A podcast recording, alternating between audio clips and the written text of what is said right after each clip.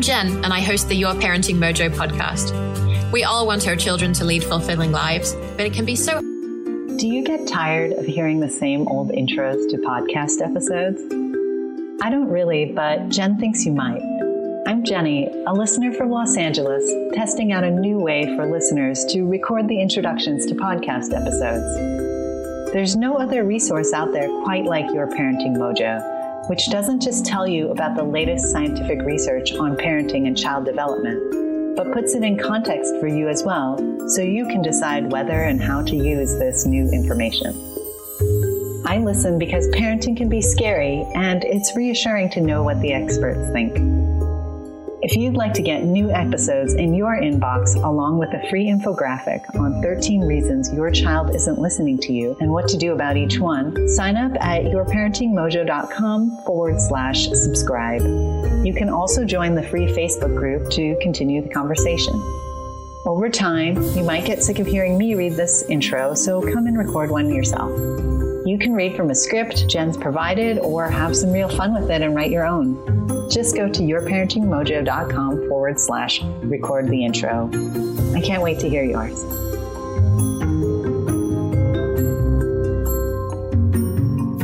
Hello and welcome to the Your Parenting Mojo podcast. I found my guest and their topic today via a bit of a circuitous path. I was listening to a presentation that was part of the Alliance for Self-Directed Education's conference and heard a fabulous quote from Doctor Toby Rollo that I immediately thought would make a great epigraph for my book. And the quote was, "What if I told you that your ideas about politics are actually just your ideas about childhood extrapolated?" I got in touch with Doctor Rollo, and in our conversation, he mentioned he's writing a chapter for an upcoming book on childism, and that there's a Childism Institute, which I had no idea existed. So I went and dug into the research on the Institute's page, and I knew that we needed to talk with its director, so he's here with us today. Before we start the conversation, I'd like to note that we spend a lot of time talking about ideas that are deeply grounded in respect for children in this show. Whether or not you agree that children should be allowed to vote, perhaps you'll see from our conversation that to even consider the idea of childism, as Doctor Wall defines it, means that we hold children in high regard. It means we want to hear their ideas about themselves, our families, our lives together, and the wider world. When our children are sharing their ideas with us, they're learning, and we're learning too. They're learning to observe, to create new ideas, to connect ideas, and to explain them to others. And we might learn that the way we've always thought about something, the idea we assumed was true, might not be true after all. There might be a different way to see it that allows us to understand the idea more deeply, and even consider the perspectives of those whom we normally see as opposed to us. If this idea of learning with and even from your children sounds enticing, I would love to see you in the free You Are Your Child's Best Teacher workshop that I'll host in just a couple of weeks between August twenty-ninth and September ninth. We'll spend two weeks at a really relaxed pace learning how to see children's learning where we would never have imagined it's happening, and explain that it's happening to folks who might doubt that it's happening, and be and really believe that you can be the one who supports your child's intrinsic love of learning, which they already have and they're already doing if we can just learn how to see it. The workshop is totally free, and you can sign up at yourparentingmojo.com forward slash best teacher. The workshop gives you a bit of an introduction to my learning membership, which gives you so much more support in making this transition over the next year and beyond. Enrollment technically opens in September, although it's actually available in pre-sale mode right now. So if you already know you want to join, you can go to yourparentingmojo.com forward slash learning membership and sign up, and we won't charge you until September twenty-fifth. So to head into our conversation today, Doctor John Wall is Professor of Philosophy, Religion, and Childhood Studies, as well as the Director of the Childism Institute at Rutgers University Camden. He's a theoretical ethicist who works in political philosophy, post-structuralism, and children's rights. His latest book is Give Children the Vote, on democratizing democracy, which argues that denying children the vote in democratic societies is both unjust and counterproductive. We're going to talk about some of the major objections made to the idea of children's suffrage and why Doctor Wall believes it could lead to not just better outcomes for children, but also stronger democracies. Welcome, Doctor Wall. It's so great to have you here. Thank you for having me. My first question is really related to my curiosity over what has been a really long-running interest for you and the topic of childism, which we're going to define in a minute. But I'm wondering what your childhood was like and what experiences shaped your work today. I grew up in the U K, in England, and moved here as a thirteen-year-old. And that's partly what shaped my interest in children, because I realized my childhoods were very different in the two different places. There's that sort of culture shock, but it was more a shock around how are children felt to be, how are they understood, and what are their places. So that's part of it. Um, also, that created in me a kind of existential angst, but larger perspective on things. You know, things aren't the way they seem necessarily. So that put me in that perspective. As a young adult, I did some social work with children before going to grad school. So that also raised a lot of questions around the ways in which policies handle childhood in this country and what children are in relation to adults. And then in graduate school, I was involved in a long project on religion and family. And I had not at that point thought at all about studying children or childhoods. And this project was about, there were twenty-one books that came out of the project, and not a single one, believe it or not, was focused on children. They were pretty much all about marriage. We were into the same-sex marriage debate at the time. I was in favor of same-sex marriage, but other kind of debates like that. And I thought, that's really strange that there's nothing really about children as subjects. You know, this will be good for children, but not what do children think. And then I just had the good luck to come to Rutgers University, where there happened to be a Center for Children and Childhood Studies. My first book had nothing to do with children. I never thought about them as an academic subject at all. My dissertation had nothing to do with children. It was in political philosophy. And I met Myra Bluebond-Langner, who's one of the founding childhood studies scholars in the U S, and through that, other people. And then I gradually started to get involved in religion and childhood studies issues as well. There was an emerging group. I helped to found a project at the American Academy of Religion on children. And I just became fascinated with the subject, and I hasn't let me go. I've written three more books since then, and they've all been about children. I got beyond my own childhood, I realized, but I do think it's rooted in a sense of childhood as having great creativity and playfulness. And my first book was actually called Moral Creativity, and it was about creativity in ethical life. And then I realized, yes, children are really creative in many ways, and their own creativity is not part of how adults think about even creativity, let alone everything else. Okay, but now you have to take us back to the beginning and tell us what was so different about living in the U K and living in the U S as a child. Absolutely. Well, I mean, it's hard to generalize, but the difference I experienced had to do with, well, it was really policy things. I was very interested in politics as a child. Mm. And um, why wasn't there universal health care for children? Why were there mm. children without health care in the U S? I just couldn't understand it. It didn't make any sense to me. Schools. I came here and moved to a supposedly great school district and all that kind of stuff from an ordinary public school in England. And it was just a very different experience. I didn't feel like I was being taught to think critically, which, of course, I'm not saying everything is wonderful in the English school district. But I was lucky, I think, to grow up in England during the sixties and seventies when there was a great investment in schools. And I had some really wonderful teachers. It just seemed quite routine. It seemed here, it seemed very flat. I took my first standardized test on my first day in school. I was like, what the heck is this? Or in the blank or whatever. And I now realized that this is a capitalistic neoliberal kind of model of schooling. I didn't realize that at the time, of course. There was also cultural things. There's all these nerds and jocks and stereotypes of children that you had to somehow fit into. And I had not really experienced those kind of stereotypes in the same way as, as a child in, in England. So I, I just felt like there was less respect for childhood in, in general. Mm. Not to say that everything was wonderful growing up in England either. Right. Yeah. I don't remember being that way anyway. I came through a few years later. Okay, so I want to move into talking about childism, because this is sort of the crux of your work. And I first learned about this concept on a blog that's very popular in the respectful parenting world called Happiness is Here. And it defines childism as a prejudice and or discrimination against the young and a systemic condition that promotes stereotypes of the young. And the author goes on to say in a blog post, we recognize sexism, we recognize racism, we recognize homophobia, but we don't recognize childism. But you see childism a bit differently though, right? Can you tell us how you see it differently compared to what I just described? Yeah, absolutely. What you described is Elizabeth Young-Bruehl's definition. And I want to just give a little historical background actually first on that, because she used the word childism to mean the same thing as what has more traditionally been meant by the word adultism. And there's been this concept of adultism since Pattison Du Bois in nineteen oh three coined the term adultism to mean discrimination against children or the adult imposition of power over children. In the seventies, Jack Flasher developed this idea in a very influential way as well. John Bell, Barry Checkaway, and others in the nineties developed the concept of adultism to mean different things like prejudice or discrimination or disrespect for children or marginalization of children. There's many different nuances to this concept of adultism. When I developed the concept of childism, uh, this was prior to Elizabeth Young-Bruehl's idea. I was vaguely aware of the concept that had been developed prior to mine, which was in the nineteen nineties by Peter Hunt. And he had developed this concept of childism in contrast with adultism. He was a literary theorist who was attempting to say, well, yes, there's adultism in, in literary, how we think about literature, but what would be childism in contrast to that? Well, it would be reading like a child or trying to understand how children read. And so Peter Hunt's ideas are not really used anymore because there were critiques of it. And I agree with those critiques that it can be essentializing. You know, there's not one way that children read literature, just like there's not one way that women or men or racial minorities or any other group reads literature or does anything. So the concept of childism I was trying to develop came out of my early research in political theory, where it was grounded in third wave feminism. Womanism was the immediate inspiration, which is African-American third wave feminism, but also environmentalism, decolonialism, and things like that, you know, where I wanted to develop a term similar to those for age, but not old age. Ageism has been used also around children, but it tends to have this other connotation. So I wanted to develop a term with childism, which I started using, publishing about in two thousand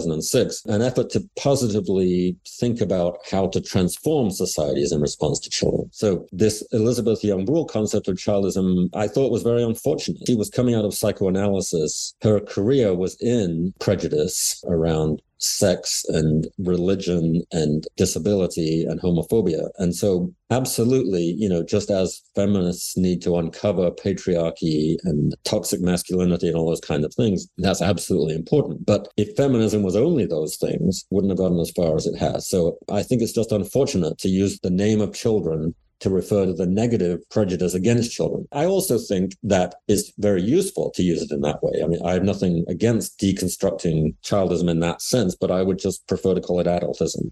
Mm. And so the idea in with childism is, as I develop it, came out of childhood studies, which I don't think Elizabeth Young-Bruehl was aware of, being in psychoanalysis, even though it had been around for twenty years by then. Childhood studies is a field of study which has attempted to understand children as agents in their worlds and also socially constructed persons. There's not one childhood. And it was a bit of a reaction to developmental psychology at the time, which sort of tended, not always, but sort of tended to have a more, a rather universalistic sense of children. And also the concept of development has a sort of inherently adultistic dimension to it, because you're looking at what are children developing into, which is adults. So you then measure them by how far developed they are.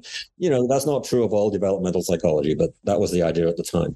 Mm-hmm. So I was building out of that kind of field of study that children are agents, they're complex beings, they're very diverse beings in different parts of the world. Their worlds are constructed very differently, but they do act and have voices and participate in their world. And so my concept of childism, the way I define it, is that it's an effort to empower children's experiences and lives by transforming the structural norms around them, just like third wave feminism. One of the differences between third wave and second wave feminism is that third wave feminism didn't want just equality to men, because, of course, that could be defined entirely on men's grounds. Mm-hmm. So how do you define equality? I wanted to do the similar thing with childism, is not just define children in relation to adults and define children's agency in relation to adult agency or voice or whatever, but actually allow for concepts like agency and voice and rights and politics and democracy or whatever to be themselves transformed. I see it as deconstruction and reconstruction in the same step.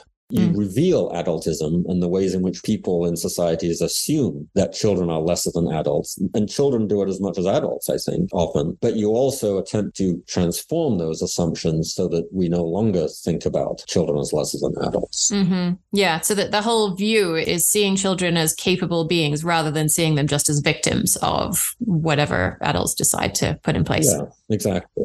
So thanks for that uh, comprehensive look at, at what childism is. It seems to me that it's situated in a very specific historical time, right? And the way that we think about childhood and what children are and what their role is in our society has shifted over time. Can you sort of maybe give us a lay of the land in terms of how that has happened and how we got to be where we are today? So if we're thinking about the present situation, I'd be happy to talk about the deeper history, but I think just in the past few decades, there has been a bit of a reaction to what happened to children prior to that. Actually, this is really only in the sort of so-called global north, and it's a totally different story in other parts of the world, which mm-hmm. is big to talk about, I think. But, you know, at least in places like the U S, this concept developed of children as being in the private sphere, as being separated off from the world and therefore needing to both be protected from the world and not forced to be involved in the world, given this protected sphere in the home and the school where they can supposedly grow and mature into adults. And again, that's very different in other parts of the world. But what's happened is that children themselves have started to revolt against that imposition on them. And, you know, a very visible example of that is the climate movement, where, of course, children are more impacted by the climate emergency because they can see that they're going to be living with these consequences in a very profound way throughout their lives. Lives, whereas the old people who make are really in charge of climate, most climate policy don't have to be treated like such an emergency because they're not going to be dealing with it for their whole lives. And of course, they might generously worry about their children, but they're not.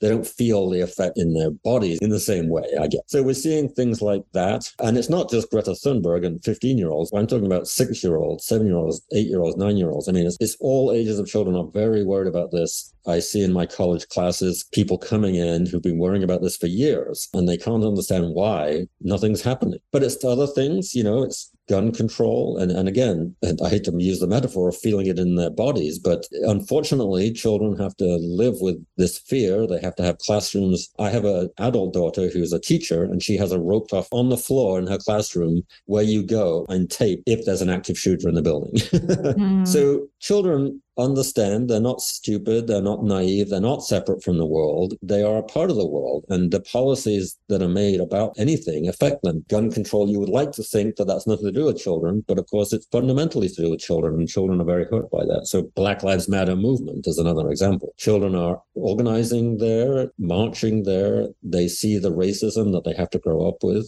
Um, it's simply false that children can do or even should live in this separate bubble, which was an ideology that developed. Yeah. If you want to get into that, there's a deeper history behind that as well, I think. There is. We could spend probably half an hour in that rabbit hole, but yeah, perhaps in the interest of time, we should move on, even though it was a very interesting rabbit hole for me to dig into as I was reading your work.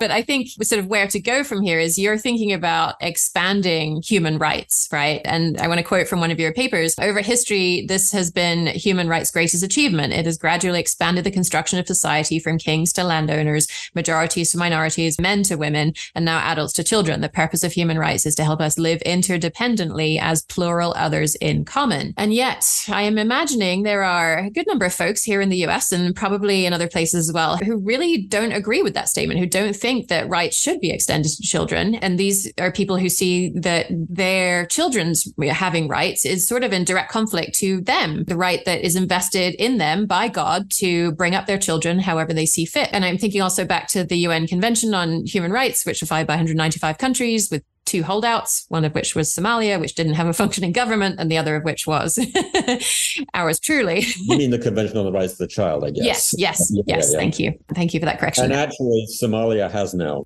Oh, okay. The only country left is the U S. Okay. Even South Sudan has ratified it, which is a country that was created after I wrote that statement. So, yeah. Why are you pushing for this? And why are you pushing for it here specifically? Well, the belly of the beast or something, I don't mm-hmm. know. What childism does is has allowed me to do is see human rights from different perspectives and recognize that what is meant by a right has meant different things. Mm. And in the U S in particular, when the word right comes into our minds, we tend to think of a freedom or a liberty or something like that, something an independent individual exercises on an autonomous basis. And this is actually a difference, I think, from England and some other European countries, and certainly from places in Africa and South America and Asia, where right is understood more as, as an obligation of societies towards a child. Mm. To provide education or schooling or healthcare or something along those lines. But I think the U S is quite an unusual country, and we're sort of the ultimate privatization country. You know, we have this family idea as very private and separate, more than anywhere else I can actually think of, to be honest. So why I'm doing it here is because I simply because I live here. There's no complicated answer to that. I do find that the issue I run into here talking about children's rights is this issue primarily is the conflict between parents and children. It's one of the reasons why the U S is the only country not to have ratified the Convention on the Rights of the Child. But it's not the only reason. It's, I mean, the U S also just doesn't ratify conventions. The process of the Senate ratifying a convention is so difficult and complex, it hardly ever happens anyway. mm. although we have ratified lots of older conventions. Of course, everybody recognizes that children have rights of some kind. You know, adults are not, you're not allowed to sexually abuse children or kill them, you know, neglect them. I think in, at least in this country, we find it easy to understand that children have those kind of protection rights where you can't harm a child, at least. And we have a little bit harder time, but we can still recognize another kind of children's right that's in the Convention on the Rights of the Child, which is provision right, which is to be provided things like an education or healthcare or a home is one of the provision rights in the Convention on the Rights of the Child, security, things like that. We're not necessarily great at that, but we do recognize that that could very much be a right of a child. But there's a third P, as they call it, the three Ps in the Convention on the Rights of the Child. The third P that, that is talked about at UNICEF and the U N is participation rights. And this is one of the things that the C R C was fairly unique in developing. There had been two previous international agreements in nineteen twenty-four and nineteen fifty-nine that were also widely ratified, but did not contain this third P, only the other two Ps. These are rights to freedom of assembly, freedom of expression, freedom of conscience and religion, and things like that. When a country signs the, the C R C, they can make provisions against that. And a lot of countries that are more religious, like Iran, have made reservations around religion, for example. But the general idea that children should have the freedom to participate as much as they can or want to in society is part of the C R C.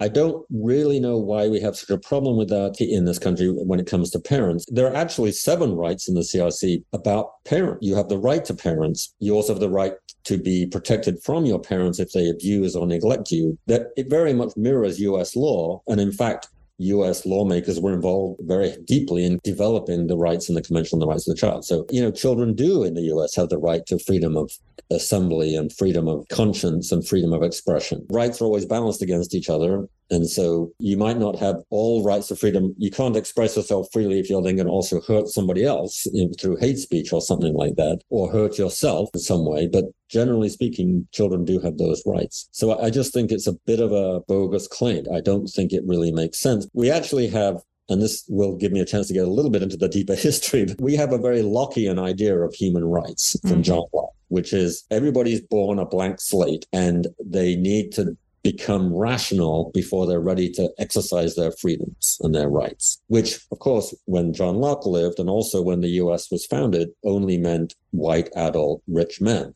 who could do that, gentlemen or whatever. When the U S was founded, only six percent of the population had the right to vote, for example, which was a very specific group of people. And that idea has been gradually whittled away for many groups, but for children not, because of this Lockean concept that they're born blank. And so they don't have anything to use to exercise their freedom. In Europe, they tend to have a more Rousseauian concept where children have wisdom and abilities and something unique to bring, but it needs to be kind of protected from corruption, which has its own problem. Anyway, that's a chance to get into some of the history. Yeah, just a snippet of this long, long history of the- the ways that our thinking has shifted on that topic. And so I guess that leads me to then, this is, childism is a little bit different from a lot of the other isms that we might compare it to, things like feminism, post-colonialism, because some children can't speak for themselves. Newborns and toddlers are not going to be able to lead a social movement. So how should we think about that? What I've been arguing is that the idea of social movements that we have is an adultistic idea. Only powerful individuals who can stand up for their own rights should be leading social movements and having political voices. And I don't think anybody is really that way. I don't think I am really that way. I'm manipulated by my environment. I depend on other people for my well-being. I need politicians to listen to me. I need what political theorists call a responsive democracy. I don't just need to influence them. I need them to listen to me as well and be responsive. It's an interdependent relational concept of democracy. So yes, you know, toddlers and young children may not have the resources. They certainly don't have the money to influence politics the way I do, for example, or, or certainly like Bill Gates has, you know, but politics itself should be changed, can make itself responsive. And they do have voice. Children do have voices and do have ideas and do have experiences and live concrete and diverse lived experiences that need to be attended to and understood. For that to happen, politics needs to be thought about in a much more interdependent way, a much more, I've developed a concept of empowered inclusion, which means empowerment is not about just taking away the barriers to empowerment. It's about actively giving empowerment and making sure that marginalized perspectives are actively welcomed into the situation. And I think that would benefit not just toddlers, but adults as well, and, and lots of people. Yeah, I agree, because right now it's the adults who control the show, right? We decide if it's okay for children to be involved in politics in some way. We decide what that's going to look like, how they're going to be involved. And this took me all the way back to undergrad when mm-hmm. I did a class where we learned about Sherry Arnstein's ladder of participation. And I even know that was adapted by Roger Hart to be more applicable to working with children. So this ladder, it sort of starts at the bottom where children are assigned but informed, right? So we're telling them what's going to happen to them or what is happening. And they're consulted and informed. Then adult initiated, but decisions are shared with children, which is where a lot of the things like youth parliaments and those kinds of things seem to end up. And then above that, we have child initiated and directed, where the children actually decide what are the issues we're going to work on. And then child initiated and shared decisions with adults. And so I'm wondering, do you see examples around the world where we have been able to get out of this idea of adults are going to be the ones who say how this is going to happen and toward a view of children being the ones who decide decide what they're going to engage with and how they're going to engage and actually share genuine decision-making authority? Yeah, absolutely. Certainly I do. It mm. tends to be invisible. It's often invisibilized mm. because of the normative frameworks that adults bring, which is around children not being capable of those things. I do want to say, first of all, Roger Hart himself, who I know, has rejected this ladder of participation because it's not that you have different states of being. It's more like stages of grief, grief, you know, that those turned out not to be linear stages, but all happening at the same time. Mm-hmm. I am simultaneously tokenized, manipulated, and, you know, able to initiate actions and have to share with other people. And every once in a while, someone actually listens to what I have to say. You know? We're listening. And I think it's the same with children, honestly. Yeah. We're all at every level at the same time. Ideally, you want to have an influence over your... And I also want to just say that also, again, just briefly, historically, this children have, generally speaking, had lots of influence and power. In an agricultural economy where children are working on the farm from the age of four, they have a deep economic influence and power, and they represent their families and things of that nature, running businesses. I mean, we now live in a very different situation, and we have big for ideological and technological and lots of other kind of reasons. But I mean, there's many examples I could give you. This is kind of what childhood studies is all about, is understanding the lives of children as active and with voice and powerful. And just like with women and men or any other group, people in general are active in their environments and have an influence and have opinions and ideas about it, even if it doesn't make any difference. Okay. That's more on the environment than on them. You know, I've mentioned Black Lives Matter, gun rights legislation, environmental issues and concerns. There's a wonderful book by Michael Cummings from twenty twenty called Children's Voices in Politics, where he interviews hundreds of kids and has a lot of interesting talks to them about their experiences of all of this. I've been involved in political issues with children where, for example, a ten-year-old girl came and spoke at a conference, Charlotte Anderson, the kid governor of Oklahoma, a lengthy and cogent and much more intelligent argument for her own right to vote than I've made in an entire book. We had a conversation with her about it all, and, and it was a fascinating discussion. There was an organization called Kratzer in Germany in the nineteen nineties of children growing out of a children's playground movement. We're also arguing for the right to vote and other kinds of rights, and they sued their local representatives and all this other kind of stuff just on their own. But in a broader sense, if you look around the world at places where children are not necessarily constructed as entirely private individuals uh, like they are here, you find things like child labor activists. Mm-hmm. There's a child labor movement that started in Peru and spread around the world to Bolivia and India, and because children do work in many different kind of semi-formal, formal, informal, under the radar or illegal or legal ways around the world. Bolivia, they formed a union that was powerful enough to lower the voting age from fourteen to ten, which the U N was against and fought them on. But because Evo Morales was himself a child worker when he was young, the, the president of Peru at the time, he understood what they were saying and recognized you need to lower the voting age so you don't exploit children at ten. Mm-hmm. It's not a legal voting age. They're going to be exploited. Migrants in Sweden protested their conditions and the fact that they're not treated, and other children have also been out protesting. I got to know about children's parliaments about fifteen years ago from a graduate student of mine from India, and they began in Rajasthan, India. But there are about thirty countries in the world that have children's parliaments in them. Sometimes, like in, for example, northern countries often, they can be rather tokenistic or what have you, because They tend to be the brightest or the kids most interested in politics from the most upper middle class families who go to make a speech, you know, and make it look like children are having some influence, but then, then they're ignored after that. Mm-hmm. But in other places where children are much more integrated into the public arena, like, for example, there's a city in Brazil called Barra Mansa, Brazil, where the children actually control a third of the entire city budget. Mm. And they have introduced sewer systems, better street lighting, the anti-discrimination laws, all kinds of things like that, better infrastructure for the schools and making sure the school teachers get paid better so they actually come and teach. In India, I interviewed a child parliamentarian from India, not from Rajasthan, but from the south of India, who said that the adults come to them. A child parliament is starts at five years old. Usually it's, there's a lower house, five to eleven-year-olds, and upper house, twelve to seventeen-year-olds. He said adults go to them because they view the adult system as so corrupt of parliament that they recognize that children get more done. It's unsafe at night because there's no streetlights in the main street of town or whatever it might be. When the children go to the officials with this problem, they tend to get more done. And mm. it's not just the children's issue, that children are concerned about all kinds of issues. So it's fascinating. Yeah. There's as many examples with any other group of people. I've read some of the examples that you mentioned in the Global South, and, and you've introduced me to some others. And I can see that in some places, children are having a real voice. Obviously more familiar with examples in Eurocentric countries, particularly here in the U S. And I see the students who were the victims in the Parkland shooting in making impassioned speeches, doing so much work, leading marches, saying this will never happen again. Nothing's changed. It's happened again. The state of Maine has youth council, and they actually have the power to, to introduce legislation. I wasn't able to find any legislation that actually introduced. And it just seems like, you know, Greta Thunberg has made, again, impassioned speeches arguing we need to do something about climate change and do it now. And yes, everybody agrees she's an amazing orator and she argues so persuasively, and then nothing changes.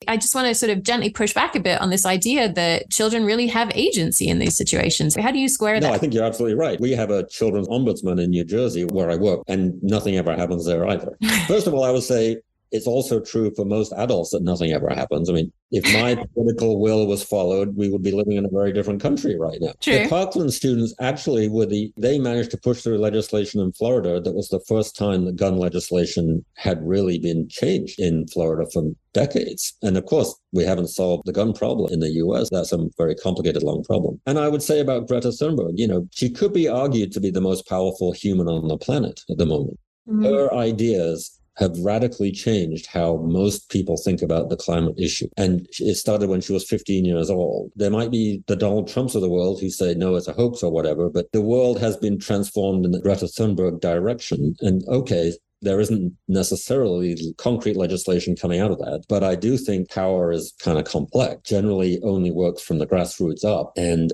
if you want an example of a grassroots movement, the Fridays for Future movement is, I mean, I don't mean to keep exaggerating things, but when has there ever been a global grassroots movement that's been so powerful and visible ever in all of human history? I don't know. I can't think of one that's so influential. It's frustrating. And I agree that, that the system is still so adultistic that it's very hard to have children's voices actually make a difference. But the adultism of the system also makes a lot of adult voices very hard to understand as well. It really gives power to a few wealthy adults. You know, mm-hmm. we live in a time of declining democracy, rising authoritarianism. And why? Because we have this neoliberal adultistic idea of individuals competing for power because supposedly the rational few are leading things. And it's just, you know, it's a very problematic situation. Okay. So what should we be doing then? How should we be doing things differently? Well, I'm hoping this is a segue to my latest book. It is. It's getting there. Yes. I think there's sort of the broad set of, of ideas of ways that we can engage with children, right? And one of those is allowing children the right to vote, which... Right. I have to say, when I picked up your book, I sort of looked at it and I thought, mm, I don't know if I'm going to go for this. And by the end, I was fairly well convinced. Can you walk us through maybe how does children's voting fit within a broader way that policymakers should engage with children? And then specifically, maybe tell us about your arguments on that front. Historically speaking, people have usually not had the influence they need to have on societies without the right to vote. And however much you can argue, and I would also agree, that there are many other forms of power that are more important than the right to vote, going back in time through women and the poor and racial minorities and non-rich men and non-aristocrats, generally speaking, you have very little ability to influence your society, even if it's a democracy, unless you have the right to vote. And it's partly it's a symbolic thing that you're considered a first-class citizen, full member of society who deserves the political arena. But partly it is actually a real that you actually really can change policies. So since women got the right to vote, all kinds of policies have had to change around being pregnant and being able to work, or domestic violence, or equal pay. You know, I mean, of course, they certainly haven't been as successful as they need to be. They haven't completely overturned the power dynamics of patriarchy. But without the right to vote, women today would be in a totally different situation than they, than they were one hundred years ago. So that's part of the argument I'm making in my book about called Give Children the Vote. Let me just lay out, there's three main points in this book. So one of them is, I know I like to come back to history a lot, but one of them is that we tend to think as adults that history has always had the same form of voting or the same form of democracy, and just more and more people got it. But that's completely not true. When the U S was founded, for example, only very rich white men who owned land, landowning men, were allowed to vote. And that was borrowed from the English parliamentary system that grew out of. And it was the same in England and France and other places at the time, which had democracies, which wasn't very many places. That was six percent of the population. So what did they think democracy was if they were convinced that it was only this very tiny portion of the population who could vote? Not women, not minorities, not poor people, no, anybody who didn't own land. They viewed democracy very, very differently than we view democracy today. Basically, they viewed it as a gentleman's agreement, you know, as to how to proceed with things, because gentlemen are the ones educated and rationally enough to make the right decision. When poorer men got the vote for different reasons, this was in response to the rise of industrialization and the proletariat and the idea that there's a public sphere that lots of people belong to who are male. When minorities got the vote, there were ideas of needing diverse voices or, or whatever in a democracy, or not at least not being able to leave them out. And when women got the vote, the idea eventually developed that it should be individual adults who get the vote, no matter who they are, no matter their circumstances, because they're competent to vote. So the result is that we, even though, of course, nothing against women having the right to vote, but we now tend to think of democracy as an adultocracy. You know, we tend to think, okay, so it's ruled by the adult, who are each individually competent to vote. And so the primary objection to children voting is, well, they're not adult, they're not competent to vote. And so this brings me to my second point, which is my argument against this competence argument. I think it's the wrong measure for who should get to vote, if you want to have a democracy, at least, if you want to have a, a healthy, functioning, good democracy. Because if you think about it, a lot of adults are not actually very competent to vote. It's not a very good description even of adulthood. Mm-hmm. If you have severe dementia, you can vote. Someone can fill in your ballot for you. And if you say Abraham Lincoln, they have to write down Abraham Lincoln and send it in. There are adults with severe mental illnesses. There are adults who are just don't understand anything about politics. There are adults who buy conspiracy theories and watch media that's crazy. It's not a requirement for adults to be competent to vote, in other mm-hmm. words.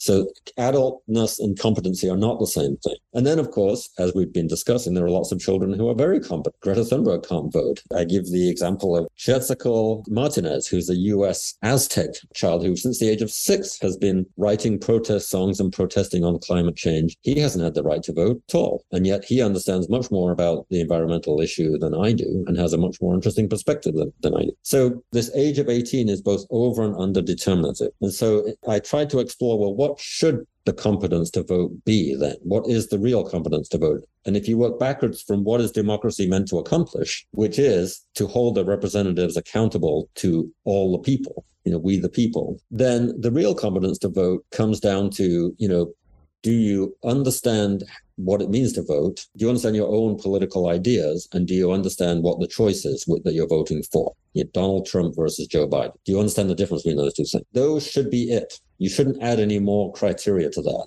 Just as we learned with the Jim Crow South voting laws, you can't add competence requirements above what's minimally necessary. Otherwise, you start imposing bias on the system. And all of those can be basically encapsulated by the desire to vote. If you want to vote, you already think of yourself as someone with a polit- political life and a different set of ideas than other people. and you want to make a choice. Democratically speaking, that would make for a much healthier democracy. So anyone who wants to vote, in my opinion, should have the right to vote. And that should be the competence part. But the other argument I make, in the process of writing this book, I thought that second argument was the main argument, but I realized that actually, no, the, this third argument is the main argument. And the third argument is that it would make societies much better for everybody, not just children, but adults as well. Again, as historically, societies became much better when women got the right to vote. Men led much better lives. And the reason for this is that the genius of democracy, if you will, I mean, I'm not saying it all, not that it always works, but compared to the other alternatives, the genius of democracy is that the more voices you have, the more input you have into political decisions, the better those decisions are going to be. I think it's obvious for children, you know, there's going to be more attention to children's health needs, their funding of education, what education does, whether education is working or not, what its goals are, children's lives and families, the, the protections they need and the freedoms they need in families, and children's economic well-being. Children in almost every society are the poorest group, and the younger you get, the poorer you are. That would be something that politicians would at least have to give some thought to, because they might lose their jobs if they don't. And then, you know, people sometimes object, well, children will then have rights to marry and drive and all that other kind of stuff, so they'll actually be worse off. But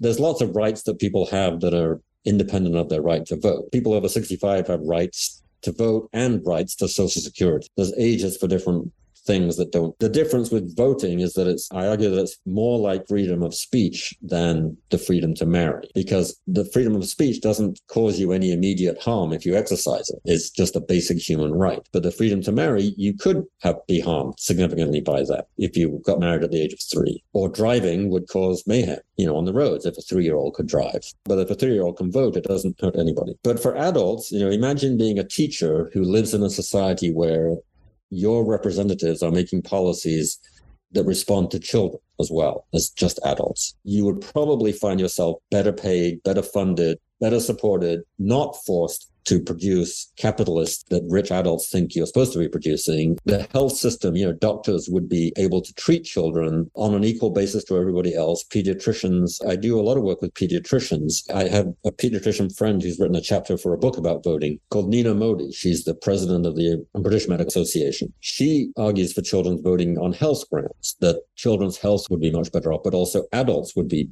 healthier as well. You would grow up being healthier, therefore you would be healthier for your life. Or there's an economist involved in all of this as well, who argues for children's voting on economic grounds, that politicians would start making long-term economic choices instead of just short-term economic choices. Just like with climate change, they would start taking that more seriously. So parents too, I argue, if you lived under a regime where politicians were listening to the experiences of children and trying to take them seriously, you'd be much more likely, for example, to have parental leave or supportive, you know, after-school programs or things to do with your children and funding for museums and things of that nature and playgrounds. And the reason for this is that we're not just individuals who are isolated from each other. We are, in fact, interdependent on each other as children teach us. And so children would make democracy an interdependent political system and not the current neoliberal system we have.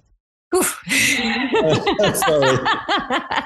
Okay, so you mentioned a couple of really big ideas there, and we don't have a lot of time left, but I want to spend a little more time on each of them. I think the first one is the idea of if a child wants to vote, they should have the right to vote. And that was a real pivotal moment for me in reading the book. When I picked up your book, I was sort of like, I don't think I can imagine a two-year-old voting. And of course, the distinction there is, is a two-year-old going to ask to vote? Correct. And so I actually, as I was preparing the notes for this interview, my daughter happened to ask me what I was doing. It's not, doesn't happen often, but she happened to ask me. And I said that I was preparing questions for somebody who thinks that children should be allowed to vote. And she immediately said, oh, I can vote. And I said, what do you mean? She said, well, that's how decisions are made. And she mentioned her Not School program. It's her self-directed education program. And I said, yes, that's true. You can vote in that environment. You can't vote for president. You can't vote for people to represent you in state or national governments. She's like, okay, yeah. And so I thought, okay, let's push this a little bit. And I asked her, do you want to be able to vote? And she said, yes. And so I said, well, how would you choose who you would vote for? And she said she would, she would want to judge what the candidates would do. And so she would look to see if they had been president before. And if so, what things they did last time. So I kind of clarified that she would look at whatever job they had done before and see what they had done as an indicator of what they might do in the future. And she agreed. And she actually picked the environment as the number one issue that she would choose to select candidates, and completely unprompted by me. And I just thought, you know, she's right there, right? She has all the capabilities that she needs. She wants to vote. She understands her own position and the position of others and how to judge what candidates' performance is going to be like. And so at that point, it's like, why shouldn't she be allowed to vote? Exactly. Well, and in a way, the question is, why is she being prevented from voting if she mm-hmm. wants? Usually we think of voting as something, it's a freedom, you know, it's not an obligation. You don't right. have to vote. There yeah. are countries where you have to vote, but most countries you don't. Why are children actively being prevented from voting?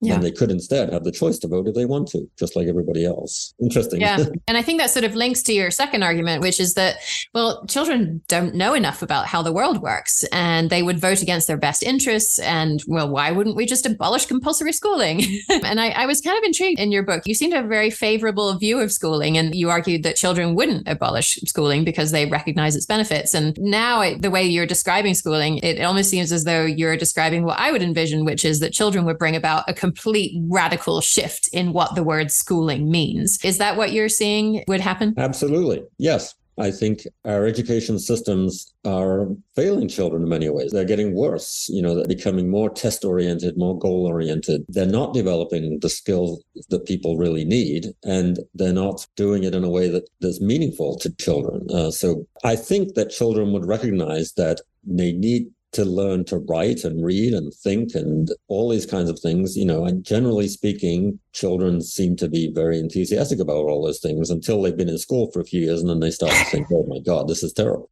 But if I had to sit in a classroom for six hours a day listening to someone drone on about this, that, and the other, I would also be bored, you know, to tears. Yes, I think that would be, that'd be pretty radical changes in education if children could vote, or hopefully there would be, if politicians actually listen to them. I don't imagine voting will change everything, because I know that even for adults, there's a huge differences in power between adults, and children are not going to suddenly become extremely powerful. But at least maybe we'd have more democratic schooling in regular schools. You wouldn't have to pay lots of money to send your children to special democratic schools or homeschool if you wanted that. I don't know what those changes would be. It would depend. Right. Yeah. I just know that at the moment, the system is very adultistic and goal-oriented, and that's very damaging to children, to adults.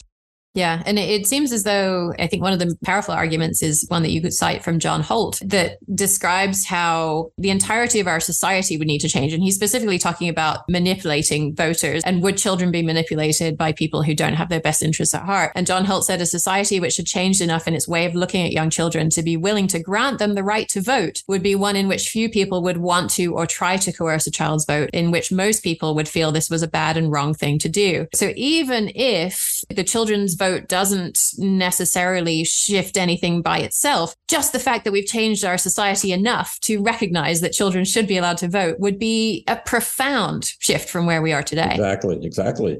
And I think it would go both ways, that society would have to stop thinking of children as manipulable beings, mm-hmm. at least not more than adults. If children had the right to vote, that would cause us to think less that way. Childhood studies scholars who work with children a lot know already that children are very powerful, smart, interesting beings. But the kind of bias that pervades societies in the back of all of our minds is, no, they're not. And so we would puncture that bias pretty significantly. Another element to this is that the fact that we raise, we spend the first quarter of our life in northern societies up to the age of eighteen being told you have no role in politics or society. You need to just be quiet, and you don't have the competence or the capacity to have any impact on all of that. Not only is that damaging to children, but it's damaging to society, because when you do become a voter, you've had that ingrained in you. Mm-hmm. And why are we seeing democracies around the world slide into authoritarianism? The Democracy Index has traced a rise in authoritarianism of the past thirty years across democracies. Why would you be susceptible to authoritarian appeals? Well, it makes sense, because you've been told for most of your formative years that you should just listen to people who are more authoritative than you. Mm-hmm. So I think it would be a great antidote to authoritarianism. Children could vote. Okay, so your book doesn't lay out a roadmap, but I wonder, where do we start? With the voting?